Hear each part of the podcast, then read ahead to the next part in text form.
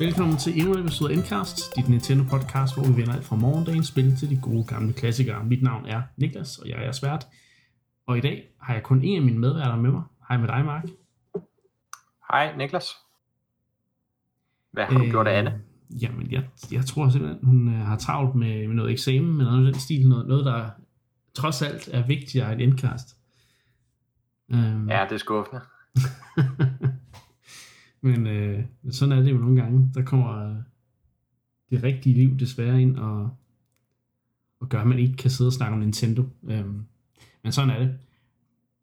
Mark, i dag, der, øh, vi, vi har ikke så mange uger tilbage, inden vi, øh, eller episoder tilbage, inden vi, vi går på juleferie. Men øh, der sker alligevel nogle små ting. For eksempel, at der er kommet et, et helt nyt, gammelt Fire Emblem-spil, vi skal snakke lidt om i dag.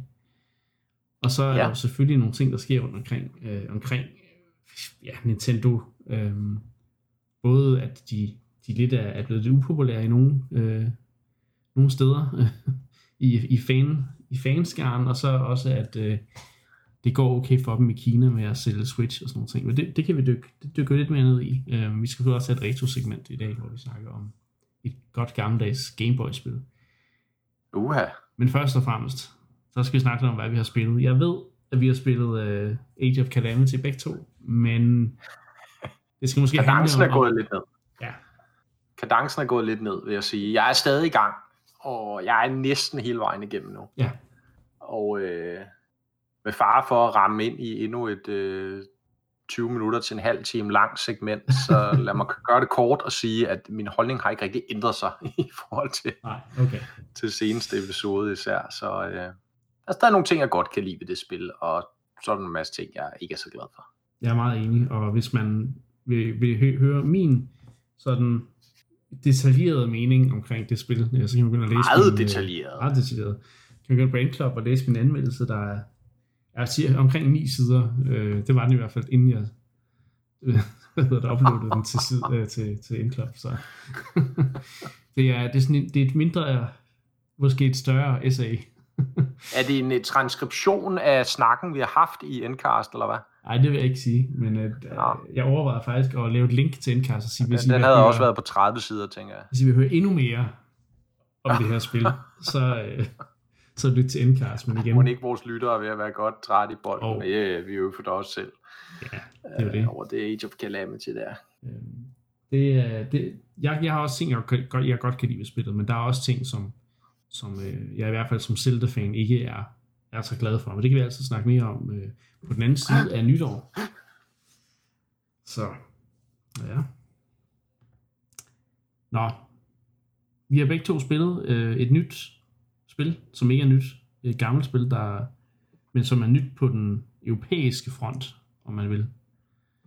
Og det er Fire Emblem Shadow Dragon and the Blade of Light.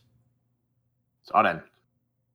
Og for, som, altså, nu må du lige rette mig, men jeg har forstået det som, at det er det aller, aller, aller første Fire Emblem til ja. NES. Øh, der, der aldrig nogensinde kom til, til Vesten, men så nu er kommet i den her nye udgave med nogle, sådan nogle lidt moderne features som øh, bookmarks og du kan ikke, du kan ikke, du kan ikke spole i spillet, men du kan gå ind og sætte sådan hastigheden af spillet til dobbelt hastighed og sådan noget.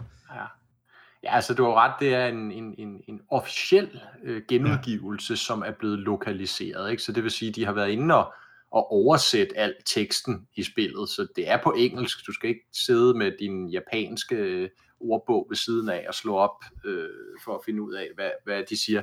Det er på engelsk, og det er en officiel øh, lokalisering, som sagt. Og så har de så samtidig tilføjet de her quality of life, kan vi kalde dem, forbedringer, ikke? Jo. Øh, men ellers er det jo NES-spillet, som det var ja. for 30 år siden, øh, mere 35 år siden. Hvor gammel er det egentlig? Det er jeg lidt usikker på. Ja, omkring 30 år. Altså, der stod fra 1990 til 2020 ah, i trademark. Ja, så, må, så må man sige, at det er ret præcis 30 år. Ja. så, øhm, Men øhm, okay, det er jo, altså, det der, det der slår mig ved spillet er jo, at det er faktisk et ret flot øh, NES-spil. Ja, bestemt. Der er mange detaljer. Og... Det er jo så også sent, kan man ja, sige, ja, i næsens levetid, ikke? så det giver jo god mening, at mm. de har haft ja, tid og ressourcer og øh, know-how til at lave et flot NES-spil. Ikke? Jo. Helt klart. Men du var ved Øhm, at sige? Jamen, ja, ja, ja, det slog mig bare, hvor, hvor, hvor pænt det var. Det var egentlig, egentlig Ja. bare det. Øhm, Ja. og ligesom, altså, det, det ligner jo på en eller anden måde de moderne Fire Emblem bare mere pixeleret, om man vil, eller Ja, ja. med færre... Altså, Færre farver, der, ikke? De, to, der, der er nogle, man starter med to cavalry units, de ligner rimelig meget hinanden, men har forskellige navne, men det er stadig, stadigvæk, så er det sådan lidt, altså det er jo samme koncept, som vi er vant til. Fuldstændig. Altså, jeg blev overrasket over, som du siger, ikke, hvor meget gameplayet i bund og grund er det samme i dag, som det var for 30 år siden. Ikke? Jo. Øh, hvor, hvor, hvor, hvor få ting, der egentlig har, har ændret sig sådan på det konceptuelle plan i hvert fald. Jeg er med på, en masse teknik og øh, quality Mm. of life og så videre, der har forandret sig øh, til det bedre. Øh, ingen tvivl om det, fordi jeg gik i gang med at spille den første bane der, og kom vel halvvejs ind i den, eller sådan noget, ikke? så var jeg allerede lidt små irriteret over nogle af de her manglende quality of life ting, sådan med, det var svært Mm. at se egentlig, hvor langt dine figurer kunne rykke sig, uden at du trykkede på hver af dem, og så, øh, du ved, rykkede cursoren så langt rundt på kortet, som du nogle gange kunne, ikke, for at komme videre, eller øh, ja, der, der er sådan nogle mærkelige ting. Øh, sådan med, de kan ikke holde særlig mange items heller, dine figurer, så hvis du skal have flere, så skal du så først gå ned i det, der hedder din caravan, som er der, hvor du har ligesom dit, dit, din, dit gear, eller hvad man skal sige, ikke? så skal du så rykke din figur derhen, og så aflevere gearet, og så rykke tilbage, og ja, og sådan en masse, en masse Ja. ting, der gør det sådan rimelig rigidt at spille. Ja, jeg kiggede op den der Caravan og tænkte, der er et eller andet der, men jeg endte som ikke rigtig at, at ja, kigge på det. Jeg, jeg vil bare prøve at se, om jeg kunne vinde den der kamp. Jeg har så ikke kommet Ja, ja, helt igennem endnu, men øh, fordi at jeg var nødt til at starte en tur forfra, fordi at jeg mistede et unit. Og der, det er jo sådan, at i det gamle Fire Emblem, der er der ikke noget med, at du kan genopleve dine units jo. Nej, der Og dør de. Der, der er de væk, der dør de. Der, der, så kan du ikke få dem tilbage. Så det, så det følte jeg var sådan lidt, okay, i første kamp at have mistet en, en karakter, der virker sådan central for historien, den der Princess Kalia eller sådan noget. Ja, Hun, hun, øh, hun øh, hvad hedder det, kreperede, og så måtte jeg jo, så er det jo fedt, må at du straks har slå det om, i stedet for at, at, at stå ved, at nu er hun død, hun er faldet i kamp, det er der ikke noget at gøre ved. Nej. Vi må komme videre. Det, det er mit problem med, med de spil. Det er også derfor, jeg Det faktisk er først generelt problemet. Startede med at spille Fire Emblem, da der kom øh, Awakening, som jo var, havde de der øh, casual mode øh, ting, Ja, ja. hvor du ligesom, ja, de, de døde ikke helt, de var bare væk fra den kamp, når du, når du havde mistet dem, ikke? så det, det var okay. ja. Øhm, så, så ja, det er jo... Øhm, Men altså ellers øh, taget, altså hvis man lige ser bort fra de her fru- frustrerende elementer, sådan lidt øh, bedagede øh, mekanikker og så videre, jamen så, øh, så, så, så er det jo i bund og grund et Fire Emblem-spil, som vi kender dem, og jeg var da i hvert fald Mhm. sådan rimelig hugt øh, igennem den første bane der. Øh, det er ret fedt, ikke, at ligesom sætte sine units op og, og, og ramme fjenderne rigtigt med dem, der er stærke over for de andre, og placere dem korrekt i terrænet, så de får fordel i kamp, og gå ind og lave en critical hit i en, i en, i en, i en ellers svær kamp, og så alligevel øh, vinde og sådan, ikke? Altså, mm, den har jo alle de samme ting, ikke? Og, og som du siger, altså, det er jo et flot spil for et NES-spil at være, og, og der er animationer, kampeanimationer, ikke? Når, når unitsene på, på mappet ligesom clasher, så kommer der en lille en, af, en, af noget kavaleri, der rider hen og, og angriber nogle, nogle, nogle øksemænd, eller hvad vi skal kalde dem, eller ja, ja, de her forskellige units, der nogle gange er, ikke? Øh, Arm, armbrøst, skytter og så videre. ja, Det ser jo fedt ud. det gør det, det gør det. Øhm, Så er det jo Marth, der Ja, det er kommer det. fra det første Fire Emblem, jo ikke? Og ham kender vi jo fra Smash Brothers. Ja. Ellers. Øh, og det, første gang jeg så Marth i Smash, tænkte jeg, hvor fanden er han fra? Og så var nogen, der sagde Fire Emblem, og jeg tænkte, hvad? I, hvad er dog det for et spil? øhm, og så får jeg Ja. at finde ud af det, ikke? Øhm, og nu har jeg endelig fået spillet det oprindeligt. Det, det er faktisk ret, øh, det er ret utroligt, at man så lang tid efter endelig får lov til at, at prøve det, ikke? Øhm, Ja. Jamen det er sjovt, som du siger, ikke? at man sad der den gang og tænkte sådan, Fire Emblem, hvad er det for noget? Det er Nintendo, der har lavet det, ikke? Jeg var ikke så gammel på det tidspunkt, ikke? Sådan, hvad er det for noget? Det har jeg aldrig hørt om. Nå, det var der så en god forklaring på. Det var så fordi, det ikke var, var udkommet, ikke? Uh, I Vesten på det her tidspunkt. Uh, så det er jo, ja. Og det sjove er jo, at, at en af mine absolut yndlingsserier på Sega er jo faktisk inspireret af Fire Emblem. Øhm, Ja, Dem, som der nu om dagen hedder Camelot, de plejede at være et, øh, et udviklingshold hos Sega, der lavede spillet, øh, spilserien Shining Force, øhm, som faktisk var sådan et strategy RPG øhm, i samme stil som, øh, hvad hedder det, ja, øh, Fire Emblem, og der er faktisk mange elementer, jeg kan se, at de, de bare har 20 fra, fra Fire Emblem i, i Shining Force spillene, så det er jo det er jo meget fedt at se deres ophav, så at sige, ikke? Så, øhm, og det er, det, det er en fed, altså jeg, jeg er faktisk ret vild med den genre. Det har taget mig noget tid at, at sådan blive rigtig glad for den, men, men jeg, jeg kan godt lide de der taktiske rollespil. Øh, fordi de både har det der med, at du skal huske at level dine units op, og så skal du også øh, huske, at de skal placeres rigtigt på kortet, og der, er der noget med terræn, og altså, det, det er sådan lidt, det er ikke et puzzle, men det er sådan en light puzzle på en eller anden måde, sådan, så man ligesom både har den der, det der eureka-øjeblik, når man, øh, når man ligesom får placeret sine units helt rigtigt, og, og bare vinder totalt øh, overlegnet over de der pirater, eller hvad man nu... Det gør man, det spiller man i hvert fald mod den første bane i, i Fire Emblem øh, Shadow Dragon and the Blade of ja, det er rigtigt, det var pirater, ja. Øhm, så altså det, jeg, jeg, Ja, det, men jeg er vild med serien. det, kan, det kan noget, synes jeg. Altså, jeg Ja, synes, det er sådan et, et, et interessant uh, kuriosum, og selvfølgelig historisk med de historiske briller på, at det er jo et interessant, en interessant udgivelse. Og så er det jo altid, synes jeg, fedt det her med, når Nintendo tager fat i deres klassikere og, og, og, og ligesom udgiver og genudgiver, ikke? Jo. Øh, især jo så, når det er nogle af de her øh, perler, som ikke før har været udgivet, altså vi ikke har haft mulighed for at spille før. Det synes jeg er super fedt. En ting, der undrede mig, jeg ved ikke, om du tænkte det samme, det var jo så, hvorfor at det så at det jo dukket op som et, ligesom et separat køb, du skal lave inde på Ja. e-shoppen. Ja. Øh, det er jo ikke en del af den her NES Online-app, selvom det jo er et NES-spil, og i og for sig sagtens kunne være øh, Ja. en, en del af den her NES Online-app, så har de så valgt at... Øh, lettere grådigt, tænker man jo, at, at udgive det separat til, hvad koster det? 45 kroner, tror jeg. Ja, det er jo ikke fordi, det, er, det er så meget, men det er bare sjovt, at, at de ikke har valgt at udgive det på, på Apple igen. Mange af de, de quality of life ting, de, der er i, i spillet, dem, de er sådan Ja. set også at finde i, uh, i NES-appen. Ikke? Um, Ja.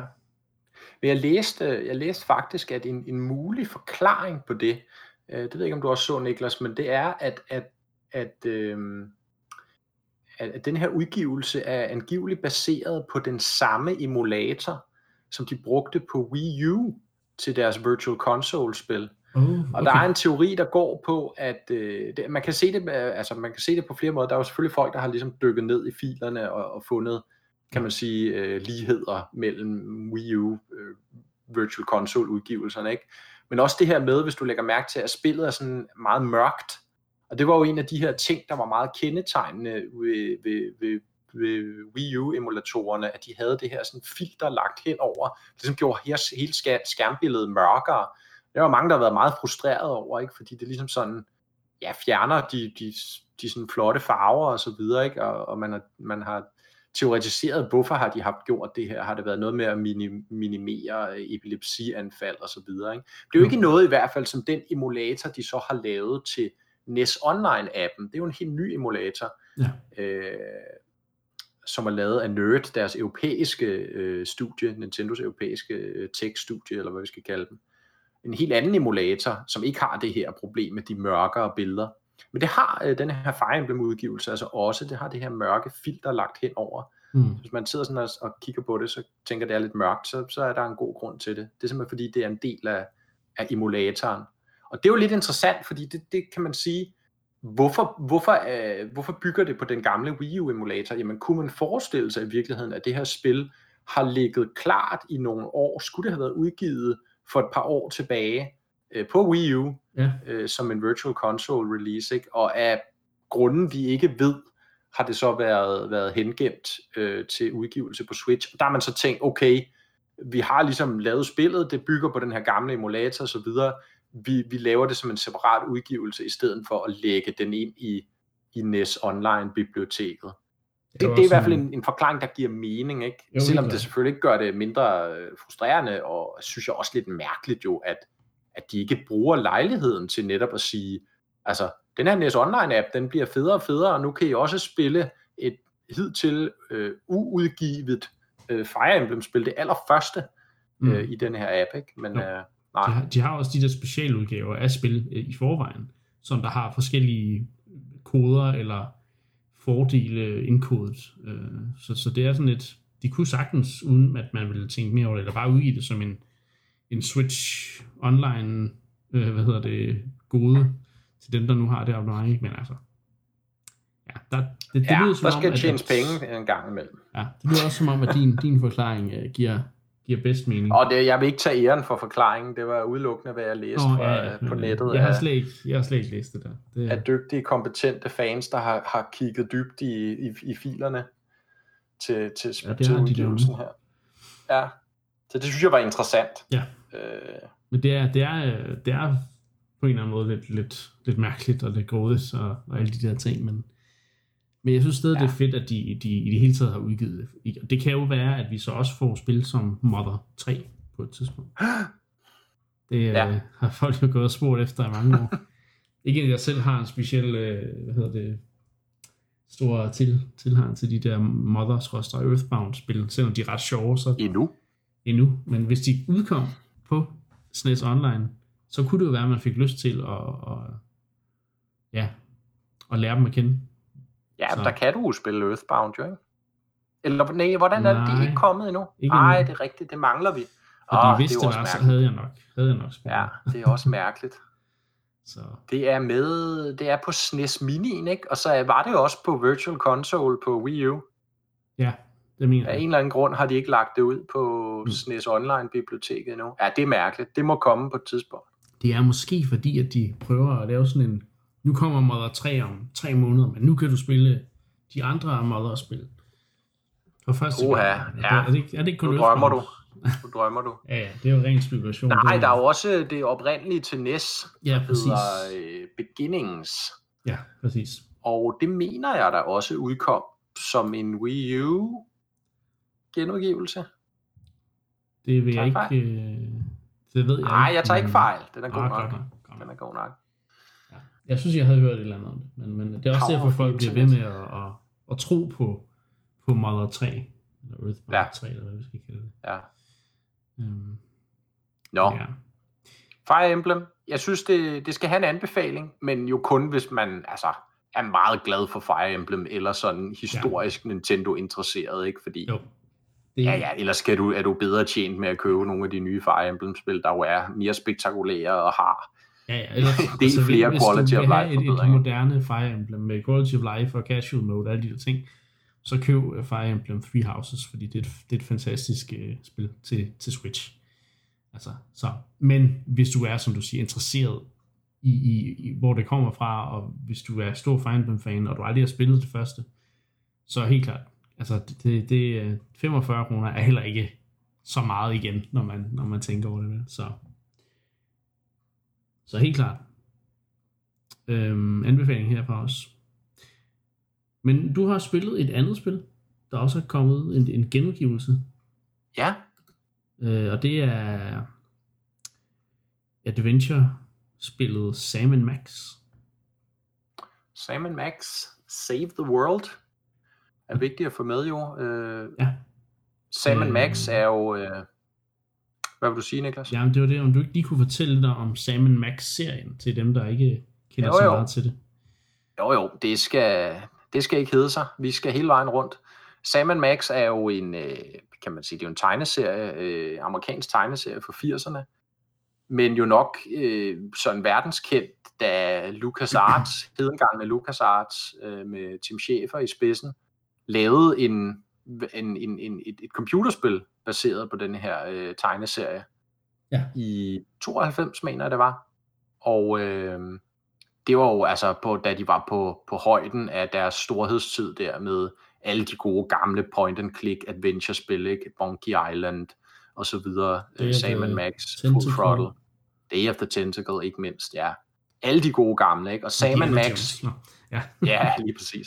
Sam Max Hit the Road, som det hed, det spil, øh, er jo en, en, en ubestridelig, en ubestridt klassiker i genren, jo en af de absolut bedste point-and-click-spil, der er, er lavet for den øh, tid, hvis du spørger mig. Og øh, når det er sagt, så gik der jo så mange år inden, at der egentlig kom en, en, en efterfølger. De prøvede selv, Lucas Arts, lige på den anden side over tusindskiftet, at lave en fortsættelse, der hedder Freelance Police, men den gik ligesom i, i døden sammen med Lucas Arts jo i øvrigt. Ikke? Jo.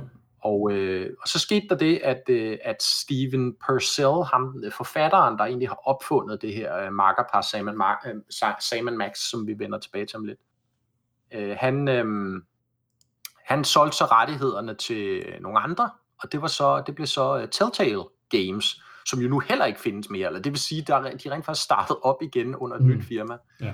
Men Telltale Games, som mange måske kender fra Walking Dead-spillene, Game of Thrones-spillene, Batman, øh, de har lavet mange af de her øh, øh, historiedrevne, ja. øh, jo ikke, ja, det er jo et point-and-click-spil, men altså gådespil, ikke? Men, men sådan en lidt mere, øh, ja, hvad skal man sige, gåderne fylder måske lidt mindre, end de gjorde i de gamle LucasArts-spil, og der er mere fokus på ren historiefortælling og karakterudvikling osv. Ja. Men øhm, de overtog licensen, og så lavede de det her Sam Max uh, Save the World. I starten hed det bare Season 1. Det første i øvrigt, øh, den, det første spil, øh, den første spilserie, episodiske udgivelse, øh, Telltale lavede i 2007, var med Sam Max. Ja. Uh, Save the World, og så fulgte de så ellers derefter med Day of the til, ej, ikke prøv, uh, Walking Dead og så videre, hvad jeg lige har nævnt. Ikke? Ja, ja. Så, Sam Max Save the World er blevet genudgivet. Så Telltale-serien fra 2007, som jo i øvrigt også kom til Wii dengang, ja, øh, er tilbage igen på Switch. Og øh, det er faktisk en rigtig fed version. Det er nogle af de gamle Telltale-folk, der har øh, opdateret den, lavet en, en ny engine, der har noget federe lyssætning og, og kan nogle lidt mere moderne ting, men ellers er spillet egentlig uændret øh, fra, fra 2007, som sagt. Og, øh, og det er et rigtig fremragende adventure-spil, vil jeg sige. Hvad handler det om? Øh, et af Telltales bedre. Hvad siger du? Hvad handler det om? Er det, det, det, det er noget med Samuel Max, det er sådan en, det, det er to detektiver. Ja, det, det er lige præcis et, et umage makkerpar, kan man sige. Good Ja. cop, bad cop. Øh, sådan set op, hvor at du har øh, Sam, som er øh, en hund, øh, og sådan den rationelt tænkende Ja. øh, ejer af det her detektivfirma, som siger, de er sådan øh, privat politi eller privat detektiver, ikke? så de Mm. opklarer øh, sådan mysterier for, for forskellige øh, mennesker og klienter. Og så har du så Max, som er den her øh, vanvittige øh, kanin, som øh, gerne er, ja, han er så bad cop, han er den, der gerne løser problemerne med en omgang øh, tæsk eller trusler, eller det der er værre, ikke? Okay. Der er ingen metoder, der er for ufine, eller hvad man skal sige. Så det der umage makkerpar, de skal så løse de her mysterier sammen, øh, hunden og kaninen, og det er ret morsomt. Og det er jo selvfølgelig meget dialogen omkring dem, og den måde, de vælger at håndtere de her forskellige mysterier på, og de personer, de selvfølgelig skal forhøre og udspørge og Ja. snakke med for at blive klogere på, hvem er forbryderen og så videre. Ikke? Jo. Det er meget det, der driver det, og det er, og det er rigtig altså, velskrevet, synes jeg øh, faktisk, øh, det første Telltale-spil her. Og øh, jeg vil sige, nu er der jo så seks episoder, det er jo ligesom en hel sæson, ikke? Hver episode er så en, en, en, et par timers varighed, ikke? Jo. Øhm, den første episode, den, den, er, den er ikke super, den sidder ikke lige skabet, vil jeg sige. Der er noget med, øh, med, med sådan selve plottet, der er sådan lidt kedeligt. Men så de senere episoder, de, øh, de, de tager godt fart og bliver faktisk rigtig, rigtig gode hen imod slutningen. Ja. Man kan godt mærke, at de lige skal finde deres sådan øh, fortællestil og ja, Mm. øh, køre sig varme, skrive sig varme, eller hvad man skal sige. Ikke? Ja. Men det gør de så, og, og, og ja, det, det synes jeg, det er klart anbefalesværdigt, hvis man er til, til de her øh, klassiske point-and-click-spil, øh, Telltale-spillene også, hvis man har spillet nogle af dem. Det øh, sagde man Max her, Season 1. Der kom jo i øvrigt tre sæsoner totalt set, så det er jo en af, ja, hvis ikke Telltales sådan største serie, baseret på antal udgivelser, ikke? Øh, tre sæsoner. Som sagt, det var ikke mange af de andre af spillene, der fik det. Nej. Øh, men det gjorde Sam Max, og, øh, og nu er det så den, altså i første omgang her kun den første sæson, man kan genspille på Switch, men der er jo så også alligevel en, en 15 timer eller noget, hvis man skal igennem alle episoderne, så 25 Mm. timer. Og det er jo også en god længde på sådan et spil. Ja.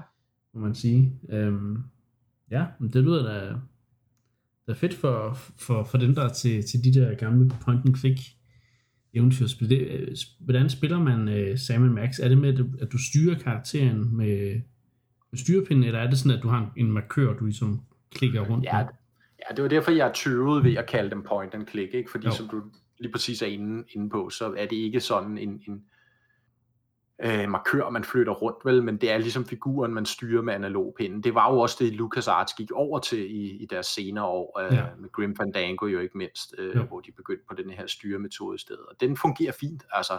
Så du styrer ligesom rundt med analogpinden, og så har du så hele tiden en knap, hvor du kan se, hvad du kan interagere med, og så når du kommer i nærheden af det, så er det så ligesom kontekstsensitivt, ikke? Så kan du så sige, okay, nu står jeg ved siden af den her øh, hvad hedder det, skraldespand for eksempel, interagere med den, se hvad der er i skraldespanden, agtigt, ikke? Jo. Og så er selvfølgelig inventory-system, hvor man så kan bruge de ting, man har til at, og, øh, at prøve at løse nogle af gåderne, ikke?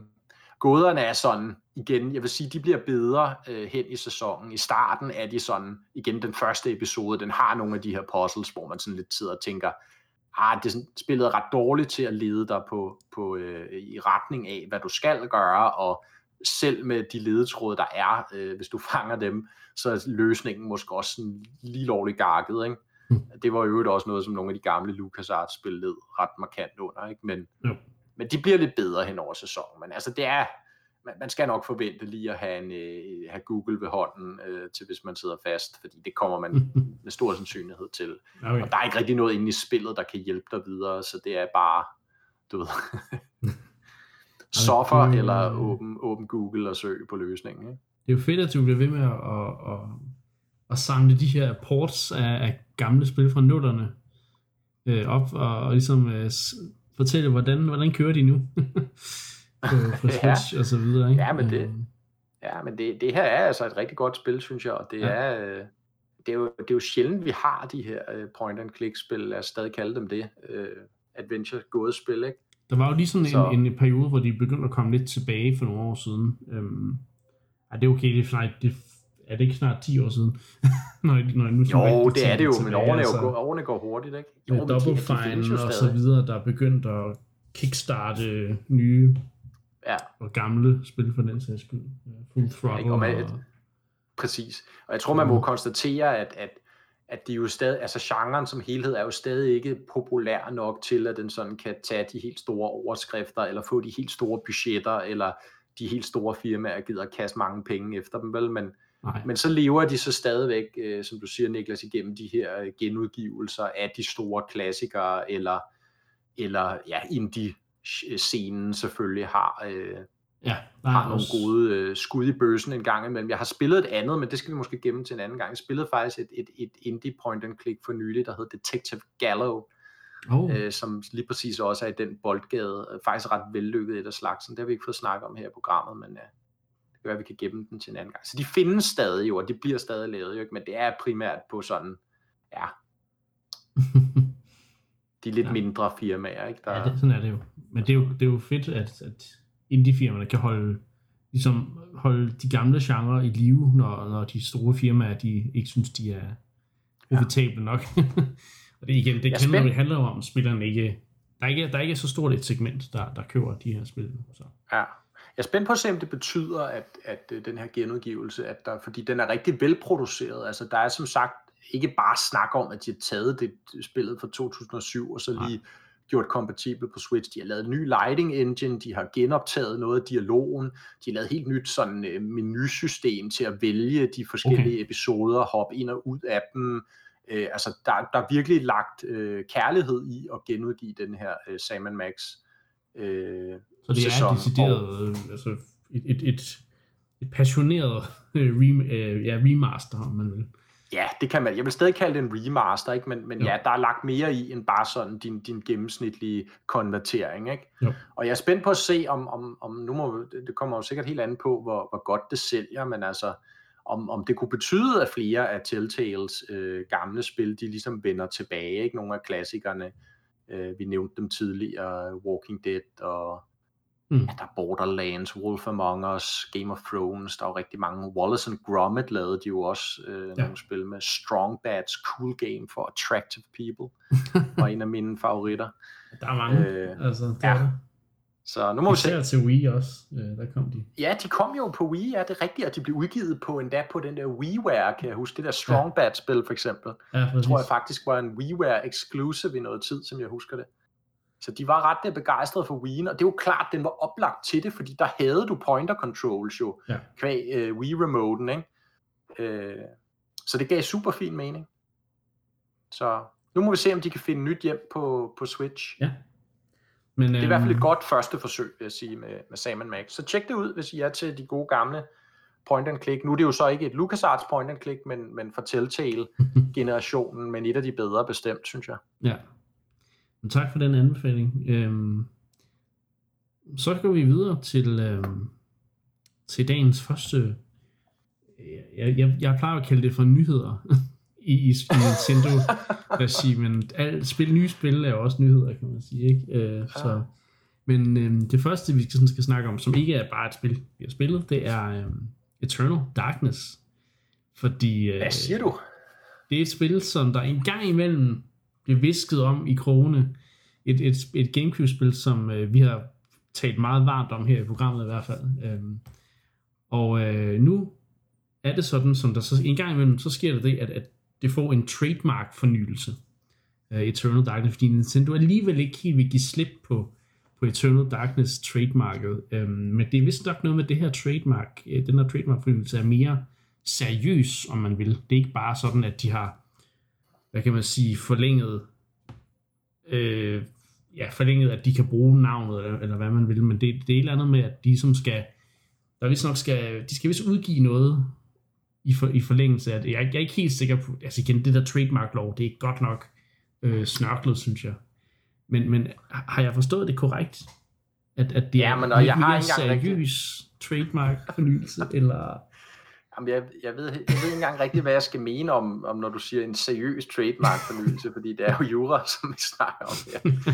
Jeg tænker, det må altid være seriøst i et eller andet omfang, men øh, Ja. ja. Det, jeg synes, det er svært at gennemskue, så jeg har ikke engang rigtig svaret på dit spørgsmål. Men, Nej. øh, Men altså, jeg kan prøve, Men- prøve at komme lidt mere ind på det, øh, det jeg mener.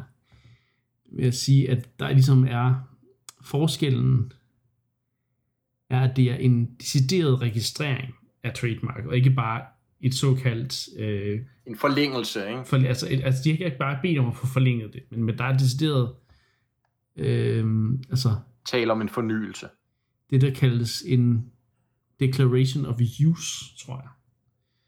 Øhm, på, på amerikansk, øh, amerikansk jura. Sprog, Så det er et eller andet med, at i stedet for, at ligesom varemærket stadigvæk bare er beskyttet i forhold til det, Ja. Det de allerede har udgivet, ikke? Altså, som jo er det her ene Gamecube-spil, Og det er det, de har Men så har de ligesom retten til at bruge det aktivt til Ja. at lancere nye Præcis. øh, produkter, spil, whatever. Altså det, Så mange Men ja. begynder at læse ind i det og sige, åh, oh, nu er den der. Det er nu, vi skal, vi skal få håbet øh, til at brænde igen. Og jeg har det bare sådan lidt, jeg har efterhånden fået brændt nallerne så mange gange på Eternal Darkness håbet, at øh, jeg snart ikke øh, har mere energi til at, at tro ja, på, at der kommer en det efterfølger. sker ikke. Nej, jeg har også øh, svært ved at tro på det. Altså det øh, Men det er sjovt med det spil, fordi det bliver det dukker op igen og igen, øh, hver femte, øh, hver tredje år, jeg ved det ikke. Ja, men der sidder jo nogle passionerede fans derude, ligesom dig og mig, Niklas, ikke? Og, øh, og, og benytter enhver lejlighed til, når, når sådan noget her dukker op på et eller andet amerikansk patentkontor, og så læse alt muligt øh, større ind i det, end, end det reelt set er. Så, Ja, det, det vil være en perfekt, et perfekt tidspunkt at udgive nyt Eternal Darkness på, ikke? Altså, det er jo øh, survival horror-genren er ved at få et, øh, en, en renaissance øhm, ja. Ja. derude på de andre konsoller i hvert fald. Nu, nu skal vi også have et Switch, ah, et Switch survival okay. horror, og det er selvfølgelig Eternal, Eternal Torment, kan vi kalde det, jeg ved det ikke. Ja, som så er synonym for covid-19, I guess. Oh, ja. det kan godt være, at de laver sådan en, en re- reference. Nej, men i hvert fald så... Så er det jo... Altså, vi bliver ved med at holde fast i det, fordi...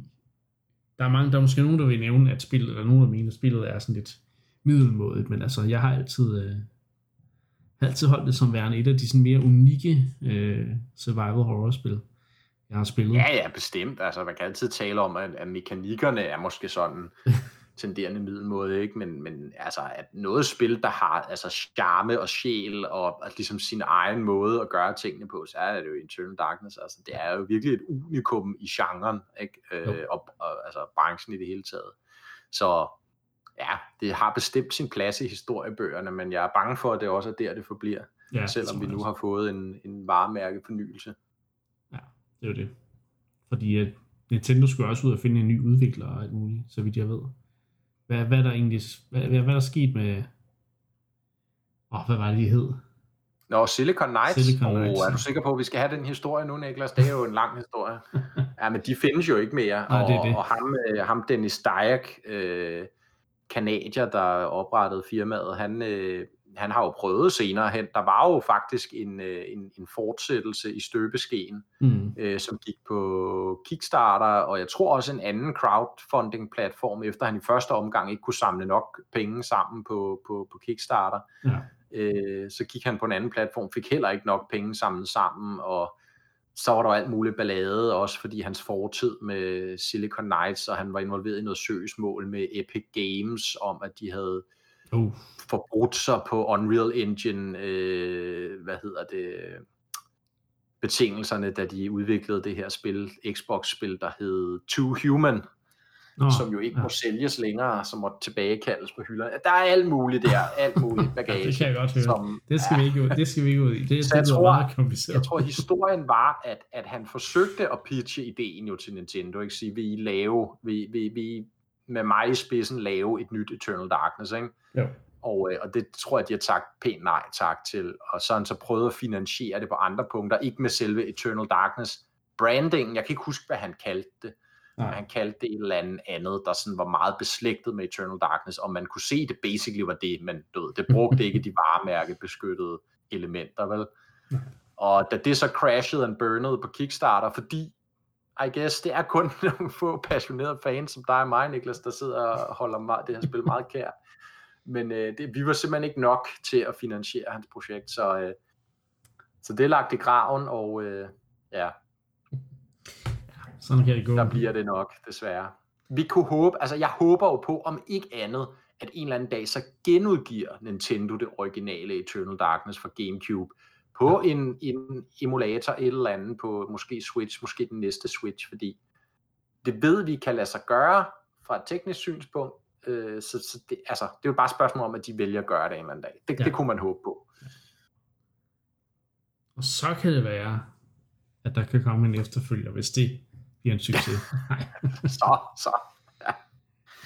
Ja. ja. du kan høre, man kan ikke helt, man kan ikke helt Nej, det er også. Man, man skal have lov til at ønske tænke, det skal ja, det man. Det. Så, men øhm, umiddelbart så er det ikke noget, hvor vi sidder og tænker, det her, den her trademark det gør, at nu skal vi sidde og have øjnene på stilke for til, til hvad end der nu kommer af awardshows og øh, i, hvad, hvad E3 end, end er i næste i 2021. Ikke? Altså, det, det er nok ikke lige Eternal Darkness, vi skal holde mest øje med. Øh, det er min vurdering i hvert fald. Så. Men øhm, fint nok. Så går vi videre til det næste emne. Øhm, Nintendo er blevet lidt øh, upopulær på nettet. Øh, i, ikke bare på nettet, men sådan i, nogle, i visse fangrupperinger.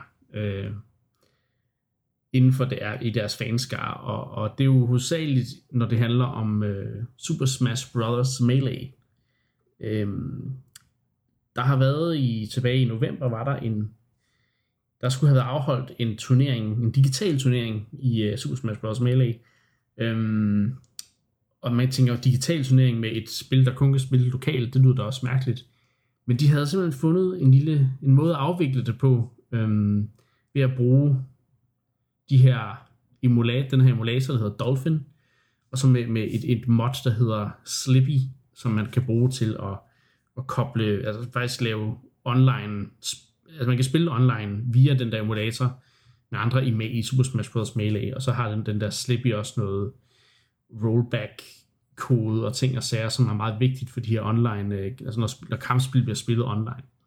Men så valgte Nintendo simpelthen at sige, øh, nej, vi vil ikke øh, have I afholdet den her turnering med, med det her, både med emulator og det her mod, øh, fordi det, det kunne de simpelthen ikke øh, forligne sig med, fordi Nintendo har den her baggrund for at gå imod alt, der har den, altså der, der, der har en eller anden form for relation til noget piratkopiering. Det, det, det vil de slet ikke røre med ildtang og, og prøve at lukke ned så hurtigt som muligt. Øhm. og det er ligesom her, det startede ved den her turnering, som hed Big House, eller sådan en stil. Øhm. så så øh, du må lige hjælpe mig her, Mark, fordi er, er der Jamen, mere det er til... Rigtigt. Det er fuldstændig Okay, super. Ja. Um, så de lukker ned for, for den her turnering jo ikke, øh, til stor frustration for Smash-miljøet, øh, ja. ikke, øh, Melee-miljøet jo specifikt, ikke, ja. øh, som jo har en, kan man sige, en, en svær historik med Nintendo helt generelt, ikke, fordi mm. der er jo ingen tvivl om, at de øh, havde set og ønsket og håbet, at Nintendo var gået meget mere aktivt ind i udviklingen af Smash Bros. som en e-sport, ikke, øh, competitive jo. sport øh, og ikke mindst øh, Melee, som har en, en, en, en mindre, øh, nu kalder jeg det ikke et lille, men mindre, men meget, meget dedikeret fanskare jo, ikke? Jo. som mener, at det er stadig det, det bedste Smash Bros. spil, der nogensinde er lavet, og det er værd at, at holde store, øh, fine turneringer i. Ja. Og det er Nintendo jo åbenlyst uenig i, ikke? og det er de jo, kan man sige, selvfølgelig af forskellige årsager. En af tingene er jo, som du siger, hvor er piratkopiering henne i det her? Fordi en ting er, at man kan sige, emulatorerne, de er jo lovlige nok. Altså, de har mm. ikke noget med Nintendos øh, hvad kan man sige, varemærker at gøre. Nej. Det er noget programkode, der kan tage et ellers lovligt Gamecube-spil, og så øh, gøre ting med det. Det er det jo i sin fulde ret til at gøre. Mm. Ja. Det, hvor det bliver problematisk, det er jo så, kan man sige, og det har Nintendo jo formentlig noget indsigt i, som, som vi ikke har, eller jeg har ikke i hvert fald, øh, altså nogle estimater på, hvor mange gange bliver Super Smash Bros. Melee så piratkopieret, for ligesom at kunne, kunne spille det øh, via den her emulator, øh, med den her online funktionalitet, så man kan konkurrere mod hinanden. Ikke? Jo. Øh, og, og, og, og så kan man så igen sige, at det er, i virkeligheden det er jo også lidt fjollet, fordi altså, du kan jo ikke købe Super Smash Bros. Melee længere, så Nej. altså, hvorfor er de ikke bare ligeglade med det? Men, men altså, der, der er Nintendo jo Nintendo, og de beskytter deres IP'er og deres franchises, og, og, og altså, hvis de en eller anden dag skulle finde på at genudgive Melee eller et eller andet, så er de jo selvfølgelig ikke interesseret i, at, at folk ligger og piratkopierer deres spil. Så derfor så går de aggressivt efter det. Jeg tror ja. også en anden del af forklaringen på det her, det er, at øh, der har jo været de her meget kedelige historier, må man sige, fra det her communities omkring øh, grooming og altså øh, overgreb, altså seksuelle overgreb. Ja, der, er, der er flere mindreårige, der har været ja. udsat for overgreb i det her miljø, øh, Smash Bros. miljø, i hvert fald i USA. Jo, og, og igen, det er selvfølgelig en meget, meget lille fragment af ja. hele miljøet, men det kommer bare til at lægge alle til last, fordi Nintendo er ikke interesseret i, igen, nu sagde du før, at røre noget med en ildtang, ikke? men altså, hvis de rører noget med en ildtang, som efterfølgende bliver blæst op i mainstream-medierne, at der er foregået seksuelle overgreb på mindre år i, i de her communities, hvor man spiller Nintendo-spil, altså det er jo absolut skræmme scenariet for Nintendo, et ja. familieorienteret firma, at blive sat i forbindelse med det her. Ikke? Så, så altså, det, det giver i hvert fald måske en delvis forklaring på også, hvorfor de er så ekstremt tilbageholdende med at, at gå ind og støtte de her øh, fællesskaber, måske i særdeleshed øh, Smash-fællesskabet. Ikke? Øh, ja, så du mener også, at det, det kan have, også have noget at sige i forhold til dem, at de selvfølgelig også har et problem med de her ting, der relaterer ja, ja, sig til piratkopiering. Ja, ja, ja, ja, kan man sige. Der er ingen tvivl om det her med Big House og så videre. Det er rent nok, det er selvfølgelig på grund af den her øh, bekymring, eller hvad man skal sige, for at, at eller mm. modstand til, at de bruger de her emulatorer og så videre. Og det er noget fjol i virkeligheden, men igen, det er sådan Nintendo, der beskytter deres franchises der, ikke? Ja. af frygt for piratkopiering. Det er sådan, men, nu taler jeg sådan øh, generelt, kan ja, man sige, ja. ikke? altså støtten til det her community, også når der kommer de her kedelige historier frem om om overgreb og så videre. Det er jo, og igen, selvom det berører en meget, meget lille del af communityet, så er det bare noget, man ved med de her store øh, firmaer. Det samme vil gælde et firma som Disney og nogle af de her kæmpe mediekoncerner, ikke? Altså, kæmper der. De bliver meget, meget, meget øh, overbeskyttende over for deres brand. Sikkert af mange gode grunde, ikke kun finansielt, også alt muligt andet, fordi som jeg sagde, en, en overskrift, hvor at Nintendo bliver sammenkoblet med, med seksuelle overgreb på mindre år, ikke? det er jo det er jo det absolute skræmmescenarie for dem. Ikke? Så, så, så uanset hvor, hvor meget det måtte være en situation sat på spidsen, så gør de alt, hvad de kan for ikke at ende i den situation. Ikke? Jo.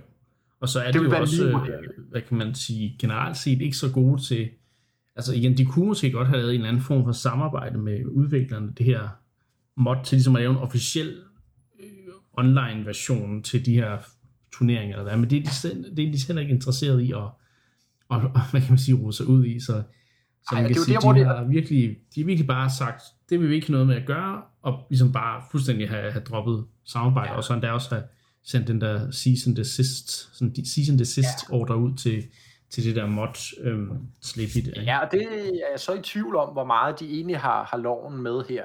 Nu Ja. har jeg ikke kigget den der mod i skoene, men altså igen, hvis ikke den som sådan øh, modificerer eller distribuerer deres øh, kode, altså Smash Brothers koden, det kan godt være, at den gør det, så, så er det selvfølgelig ulovligt, Ja. men ellers så er det jo ikke ulovligt. Og så jeg er det jo hørte lidt så er det hovedsageligt emulatoren, den ligesom er baseret på, så Ja. så ja. Ja, og, og den er jo lovlig, ikke? Så Jo. det er sådan lidt, altså der, der er det sgu lidt lamt, at de så vælger så aggressivt at gå Ja. ud og lukke fuldstændig ned for det, ikke? Og også det fordi igen, man øh, sige- Ja, fortsæt. Ja, det, som jeg sagde før, ikke? Altså, det er bare for at gentage, det, er- det er ikke et spil, de aktivt sælger længere, og skulle man virkelig forestille sig, at det her øh, meget dedikerede, men trods alt stadig niche Smash Bros. Melee community, skulle det have noget, der påvirker salget af, af, af, af Ultimate, altså, det har meget svært ved at se, ikke? Så igen, Jo. og det er et spil, du ikke længere kan købe, så hvorfor er det, de er så... Men, men det, er, det er Nintendo, og det har vi set Ja. ja. igen og igen, at der, øh, der, der er de bare altså, iskolde og, og Som, lukker som ned. man kan faktisk sige, at for Nintendo er det, det går, at de taber lidt ansigt over for nogle fans, men på en eller anden måde, så det, det, det er, det kan bedre betale sig for dem i gåseøjne, og lidt gøre os uvenner med dem, end det er at, hvad kan man sige, gøre for meget ud af, og, og hvad kan man sige, ind, altså blande sig så meget sammen med det her community, som du har nogle problemer ja. også, og så videre. Så det, det lyder altså, som om, de at har kontrol over på samme måde, Ja. ja. som de har over deres egne ting. Ikke? Det er jo det, det handler om. Og, det det. så af fragivelsen af kontrol. Ikke? Øh, og de er et firma, der vil være i total kontrol. Det ved vi jo ikke. Øh, ja. på, på godt og ondt. Altså, øh, og det- det er, nogle gange, der sidder man og ryster på hovedet af det, ikke? og så andre gange giver det måske fint nok mening. Mm.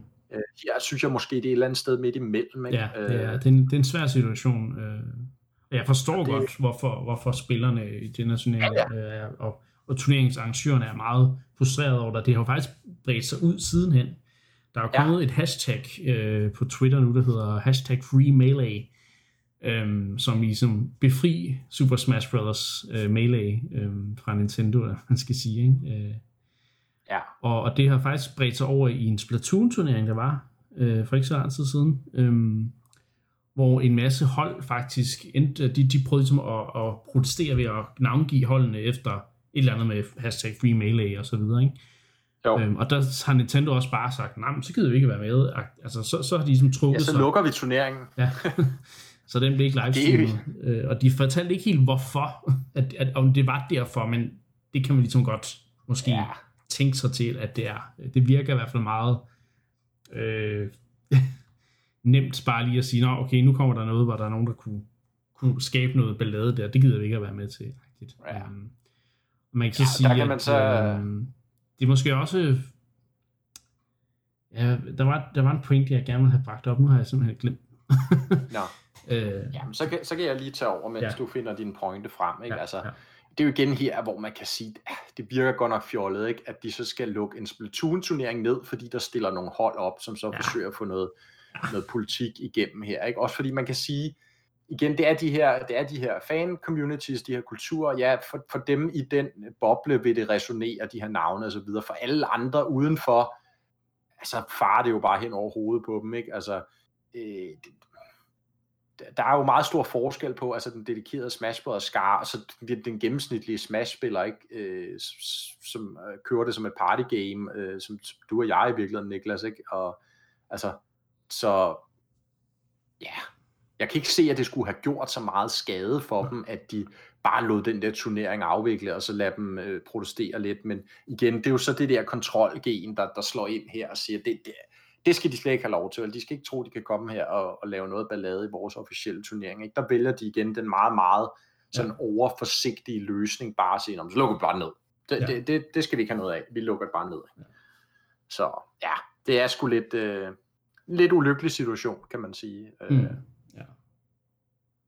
Det er klart. som ja. det er svært at se nogen reel løsning på. Altså man kan sige, det, det det ideelle måske vil jo være, ikke? Øh, hvis, hvis, og det kan man jo sige, hvis Smash Bros. Melee community er så stort, som det gerne vil give udtryk for, det er også, ikke? Som siger, så burde der jo være penge i for Nintendo måske rent faktisk at lave en, en ny version, altså en, en genudgivet version af Super Smash Bros. Melee, med ja. præcis de samme parametre, mechanics og så videre, som folk elsker, og der forstår jeg jo så også, at de er vel også blevet tweaked en hel del, ikke? Man kører i forvejen gerne nogle, nogle, nogle mods på, der, der, der ændrer på nogle af mechanicsene, så det bliver sådan endnu mere hardcore, ikke? Men, men, men hvis Nintendo altså lavede en opdateret version af spillet, udgav det med online komponenter det hele, ikke?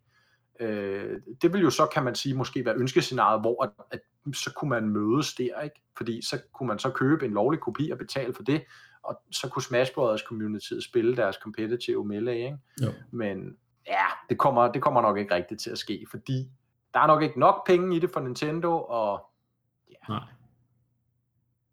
Men altså, Nintendo sælger på den. er generelt set ude med, lidt ude med riven for tiden, øh, i forhold til, til alle sådan nogle ting. Der er også nogle øh, soundtracks, der er blevet fjernet fra YouTube, og, og sådan nogle ting, ikke? som de jo gerne gør en gang imellem.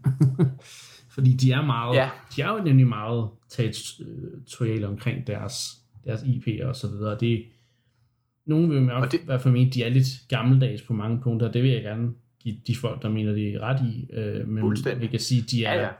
De iskolde omkring ja, det. Ja, og de, det, de er deres gode ret til det, kan man sige. Ikke? Det er jo der, ja. hvor diskussionen egentlig meget nemt slutter. Sige, de er deres gode ret til det.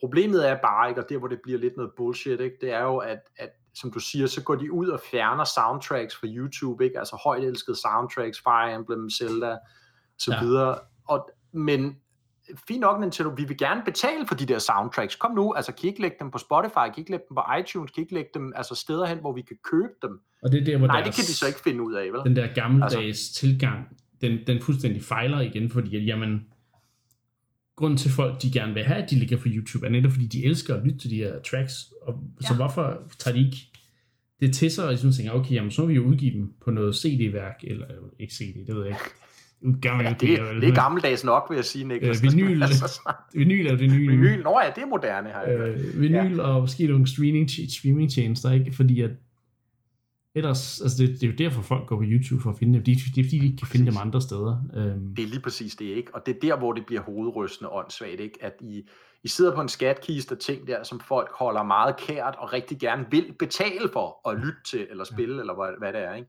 Så stiller de det ikke til rådighed, og samtidig så dem, der så stiller ja. det til rådighed af, på andre måder, øh, lovligt eller ej, eller hvad man skal sige, de bliver så bare, der bliver bare slået ned med hård hånd. Ikke? Jo, det er det. Så det er, det er, det er nogle gange som fan, øh, der gerne vil gøre noget ekstra, og gerne vil ligesom bringe nogle ting frem, øh, både inden for e-sport og medie og så videre, at nogle gange også fan, fanspil og så videre, øh, der, der er de altså nogle gange lidt øh, i vejen for sig selv, Nintendo, tror jeg, og ikke helt tænker, altså, det er fint nok, de lukker det ned, men at de så ikke tager det skridt længere og tænker, okay, hvordan kan vi så egentlig gøre, altså tilbyde de her ting, så folk rent faktisk kan få dem på lovlig vis, og så vi har kontrol over måden, de, de får tingene på.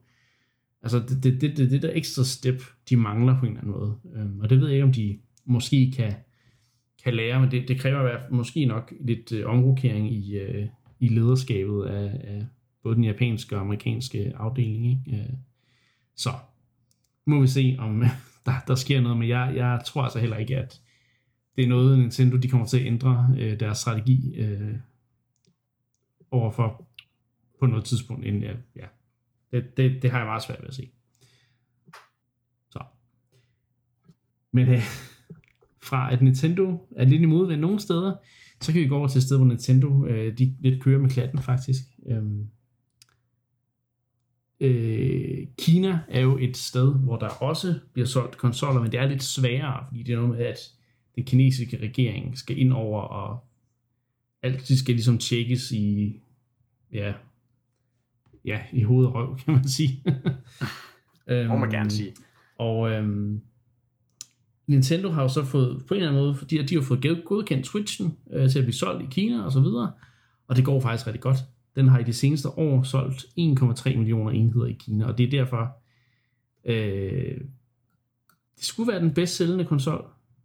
Øh, både ja, i året, men også i den her generation, hvor Switchen har solgt næsten 4 millioner øh, i alt, alt i alt på det kinesiske marked.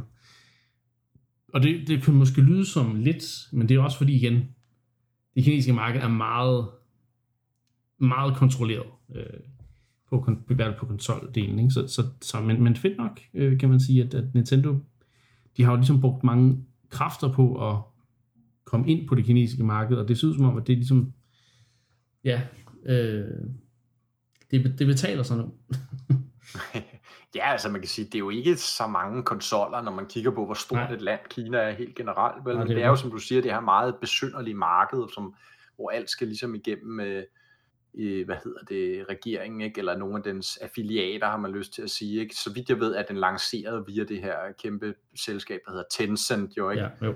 Øh, som, som ligesom egentlig er, at den officielle udbyder af Switchen, ikke? via Nintendo selvfølgelig, men, men, men i forhold til salget i Kina, er det ligesom dem, der, der står for det, og øh, ja, det er sgu lidt skørt med Kina. Det, jeg synes, der var interessant ved den her melding, det var jo også, kan man sige, hvor ligger de i forhold til øh, konkurrenterne, ikke? Jo. Og, øh, og der ligger de jo rigtig godt, altså øh, her den her periode, som du siger, har de faktisk solgt øh, dobbelt så mange, øh, hvad hedder det, øh, dobbelt så mange øh, Switch-enheder som det kombinerede salg af PlayStation 4 og Xbox One konsoller.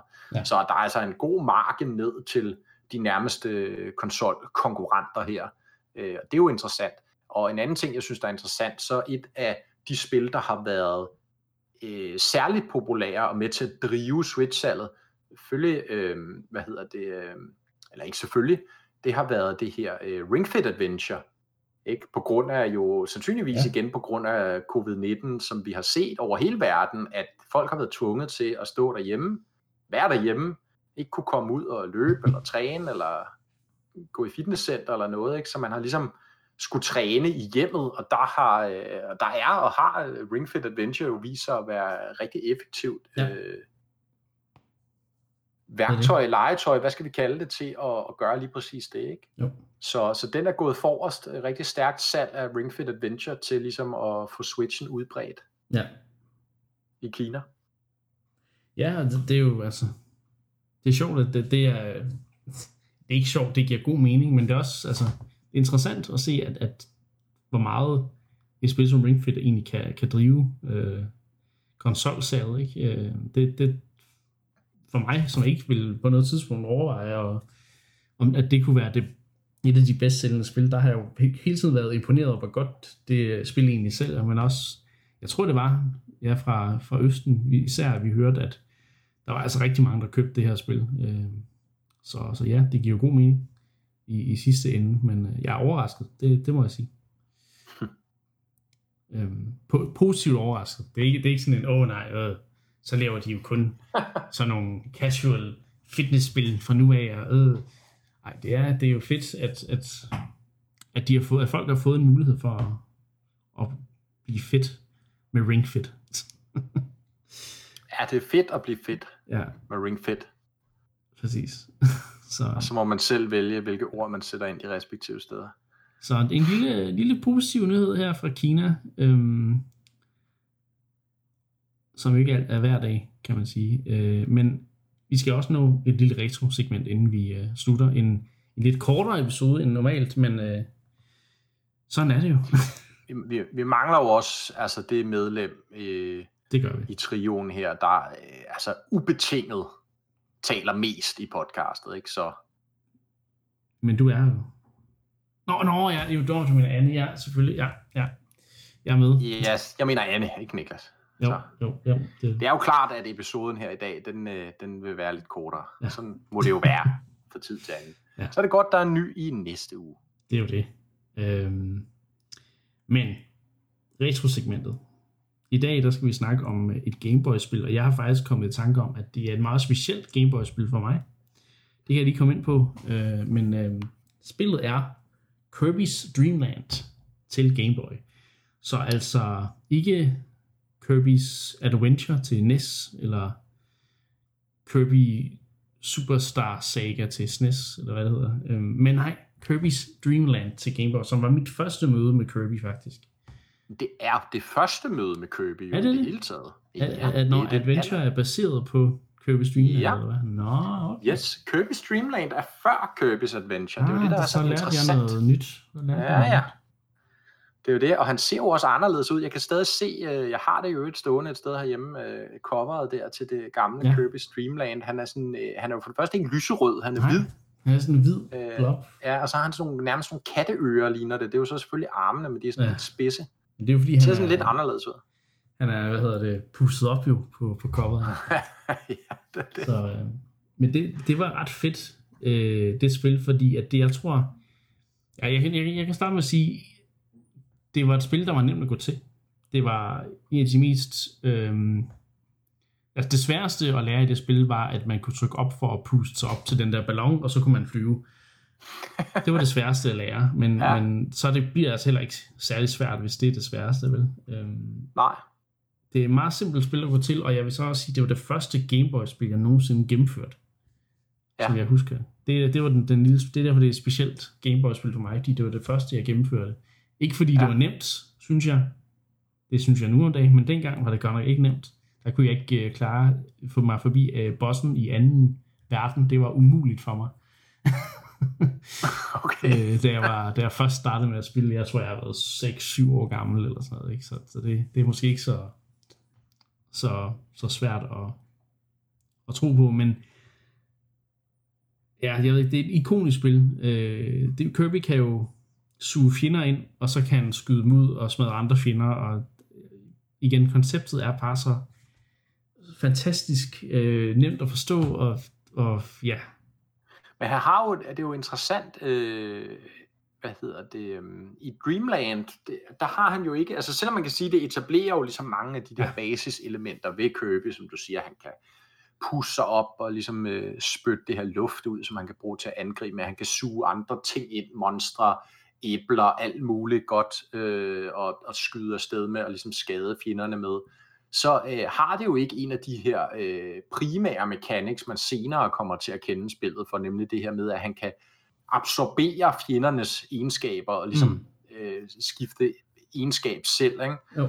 Øh, det, det har han ikke i Dreamland. Øh, det kommer først senere. Øhm, og det gør jo spillet trods alt en del anderledes fra de andre Kirby-spil. Det bliver meget mere, som du siger, det der med at bruge de ting, han samler ind undervejs, eller man suger ind undervejs, til ligesom at skyde med, jo. øh, for at gøre skade på. Og det gjorde også bosskampene mere intense faktisk, fordi man altid skulle vente på, at bossen lavede et bestemt angreb. For eksempel det der træ øh, i starten, hvor man ligesom skal Wisp- vente på, Wispy. at Wispy, Wispy Woods, Woods.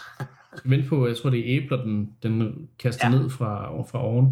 Og der er også nogle, hvor du ligesom skal vente på, at det laver et andet hårdt angreb, så du kan tage de der stjerner, der kommer op, når du, Ja, når du slår på et eller andet, så du kan sende det afsted. ja, det er når, når King DDD, han lige kommer og Ja, kører snuden præcis. ned i gulvet, så kommer der de der stjerner ud, eller slår hammeren ned. Ikke? Og mange af de andre bosser har ligesom fjender, der bliver spawnet ind undervejs, som du skal bruge som våben til at klare bossen. Meget interessant, Ja. øh, synes jeg. Og det, det går lidt mere intens, fordi de nyere købespil, så skulle du bare lige have den rigtige power med. Så kunne du nemt smadre en eller anden boss, fordi de sikkert også havde Ja. en, mange af bosserne havde en eller anden form for, for weakness og sådan noget ting. Men det var altså ikke noget af det gamle Kirby. Det var bare, Nej, jeg var ved at sige, det var bare hardcore kamp, men det spiller ikke så hardcore igen, så... nej, nej. Det er jo interessant, ikke? fordi der er faktisk en mekanik der, hvor du siger, på sin vis er den mere kompleks, end det det ja. så bliver til senere, ikke? hvor det netop er, at man finder sig sin yndlingsevne, hvad det nu er, om det er cutter, eller sword, eller bomb, eller hvad det er, ikke? og så står man bare og altså, angriber løs med det samme Mm. angreb, ikke? Ja. igen og igen og igen. Ikke? Her skal man ligesom ja, i godsøjne mixe tingene lidt op, ikke? Finde, finde objekter, man kan skyde med, og skyde de rigtige steder hen. Ikke? Ja. Som du siger, øh, jeg blev mærke det der, du sagde med, at det er et, et lidt nemmere spil. Der læste jeg her øh, tidligere i dag, jeg lige læste lidt op på, på Dreamland, ikke? at at, øh, at Sakurai, det er jo vores gode ven Sakurai, der har ja. der lavede Kirby's Dreamland, øhm, og, og han havde faktisk som designmål, læste jeg, at, at, øh, at spillet skulle være et mere tilgængeligt øh, platformspil, end sådan de traditionelle platformspil, der Mm. var på markedet på det tidspunkt. Ikke? Og det giver jo super god mening, ikke? altså også bare hvis du prøver at sammenligne det med sådan noget som Super Mario Land, for eksempel, ikke? Jo. som jo er et markant, altså markant sværere spil. Ikke? Altså, skal Oh, oh, ja. vi gætte på, at første bane i Super Mario Land er sværere end sidste bane i Kirby Streamland. Ikke? Altså, der er ja. ret stor forskel på sværhedsgraden i spillene, øh, og, og, og det var fuldt overlagt, altså med fuld overlæg, fordi at, at Sakurai havde øh, det her ønske om at gøre det mere tilgængeligt, øh, mm. og, og det har jo helt sikkert også talt ned i, i, i mange, og måske også et, et, et yngre segment, et endnu yngre segment end dem, der var glade for Mario, ikke? Jo. som jo lidt også er det image Kirby stadig har i dag, ikke? at langt hen ad vejen er det måske henvendt mm. et, et endnu yngre segment end den typiske Mario-spiller, øh, selvom det lyder lidt mærkeligt at sige, men, men så er det virkelig altså, lidt som om, at det, det er det en, af, en af formålene med det. Ikke? Det giver mening for mig, fordi da jeg var den alder der, der Super Mario Land var alt, alt, alt for svært. Jeg havde toeren også, og det kunne jeg bedre håndtere, fordi der havde du nogle power-ups, der gjorde det nemmere at klare platformsekvenserne og ting og sager. Øhm, så for de der kaninører, du har i Super Mario Land 2. Ikke? Øhm, men ja. i Kirby havde du hele den her, du kan ja, blæse op som en ballon, og så kan du ligesom bare flyve over de svære øh, platformsegmenter, og så blev det udfordrende jo sådan set øh, måden, at fjenderne var placeret på og så videre, ikke? Øhm, frem for at, åh oh nej, jeg, jeg prøver at lave det her hop, øh, som jeg skal lave meget hurtigt, inden jeg bliver smadret af en anden ting, der følger efter mig. Øh, I Superland for eksempel, ikke? Øhm, det, det, det var på en eller anden måde mere komfortabelt som, som hvad vil ung spiller i hvert fald, og, og klare nogle af de der ting, fordi igen, du havde altid den der ballon-ting. Ballonfunktion. Øhm, så jeg synes, øhm, der, der var et eller andet specielt ved Kirby. Det var nok det, der gjorde, at jeg jeg igen fik en succesoplevelse med rent faktisk at klare et af mine, mine Gameboy-spil, og tænkte, det, det kunne ja. jeg godt. Øh, også fordi igen, det, var, det er ret flot af et Gameboy-spil. Altså, der, det er meget, altså det, det, alt det der på skærmen er meget stort og detaljeret, frem for i Superland, hvor det er meget småt, og man ikke rigtig kan se, hvad det skal forestille. Ikke? Så jo. det er som om Kirby har den her, det, de går virkelig efter sådan at optegne det med, med store fede streger, så man ligesom ved, hvad der sker på skærmen og så videre. Ikke? Um. Ja, ja, men også give figurerne noget mere udtryk og noget mere ja. karakter, ikke? Altså, øh, som, som du siger, ja.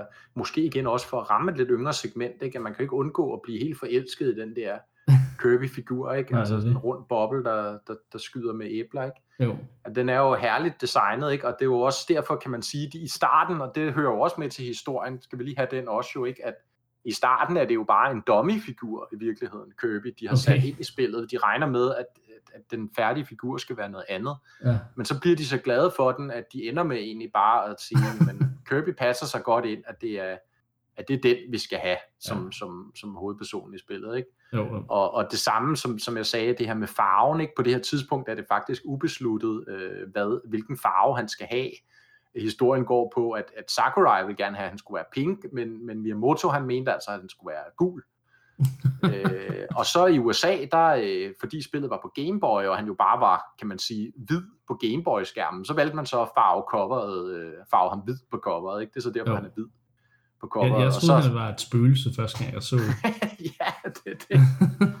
så, men der har de simpelthen været i, i, i en intens debat, forestiller ja. man sig, over hos uh, Nintendo HQ i Kyoto, ja. med Sakurai på den ene side og Miyamoto på den anden, der har siddet og frembragt det ene gode uh, argument efter det andet på, hvorfor han skulle være henholdsvis gul eller eller pink, ikke? Og mens amerikanerne har gjort noget helt tredje, og så på et tidspunkt har de skulle lave et spil med ham i farver, og så har de måttet tage en, en beslutning. Og der har, øh, der har Sakurai så trukket det længste strå der. Det er jo ja. interessant, at man kan gøre det over for Miyamoto. Men Miyamoto han fik jo lov til at få den gule Kirby senere i de farvede øh, spil, hvor der kommer flere Kirby's.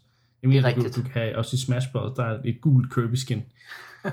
øh, så det kan ja. være, det var kompromis, de måtte øh, indgå der. Men øh, jeg vil også lige sige, altså igen, det der med, at det det første, bliver gennemført, det, jeg, kan, jeg er meget sikker på, at at det har været det, fordi jeg kan huske den der credit-skærm, hvor man, hvor man flyver, øh, øh, øh, købte sådan en stor luftballon, efter han har smadret King Dedede, og så flyver han ligesom hjem igennem alle banerne, ja. og så videre. Der er en mega god musik, og nogle ting, var mega flot øh, sådan credit-skærm, og jeg var sådan lidt, ja, den, den sidder stadig hos mig i dag. Altså, jeg kan stadig huske den der ballon, luftballon, der flyver, det er ikke engang luftballon, han, han flyver, han tager jo så han, han puster sig op og tager det der slot med, som King Dedede har, har boet i. Ikke? Altså, det, det er super fedt. Um, og så ja. sætter han det ned i slutningen. Altså, ja. Ja, men det er et herligt spil, som Ja, du siger. Og musikken det, er ja, fuldstændig fænomenalt god. Altså, den er så catchy. ja, ja. Det kan, det kan jo rivalisere nogle af de bedste Mario-melodier, ingen tvivl om det. Øh, jeg, jeg deler meget den samme oplevelse også som dig, Niklas. Øh, ikke, jeg kan ikke så meget huske det der med, om det var det første spil, jeg gennemførte, eller det har jeg egentlig ikke rigtig noget. Men jeg kan bare huske, at Kirby, du ved, når jeg sad der med min samling af Gameboy-spil, og jeg skulle vælge, hvad for en spil skal jeg spille, eller det var jo så snart genspil, ikke? fordi så Ja. mange spil havde man jo heller ikke. Nej, det er det. Så var Kirby bare altid et populært valg, fordi som du siger, det var sådan hyggeligt, øh, nemt at gå til, og det tog heller ikke sådan super lang tid at gennemføre. Det er Nej. ikke vildt langt eller noget. Man kan måske gennemføre det. Jeg forestiller mig, at det er sådan inden for en times tid eller sådan noget, man gennemfører det. Hvis man er god, ja. Øh, ja, ikke? Hvis man er god. Jeg havde, hvis jeg man havde kender måske det, et par timers underholdning. Men, ja. Nå ja, men du taler ligesom du ved, når man Ja, skulle ja, spille ja. det igen og igen, og når man kendte Jo, jo. det til døde, ikke? Så man altid lige sådan en, Nå, det, jeg har lige en time, jeg keder mig lidt, jeg, jeg kan lige gennemføre Kirby Streamland, ikke? Det var altid sjovt at spille Ja, igennem, så Klart.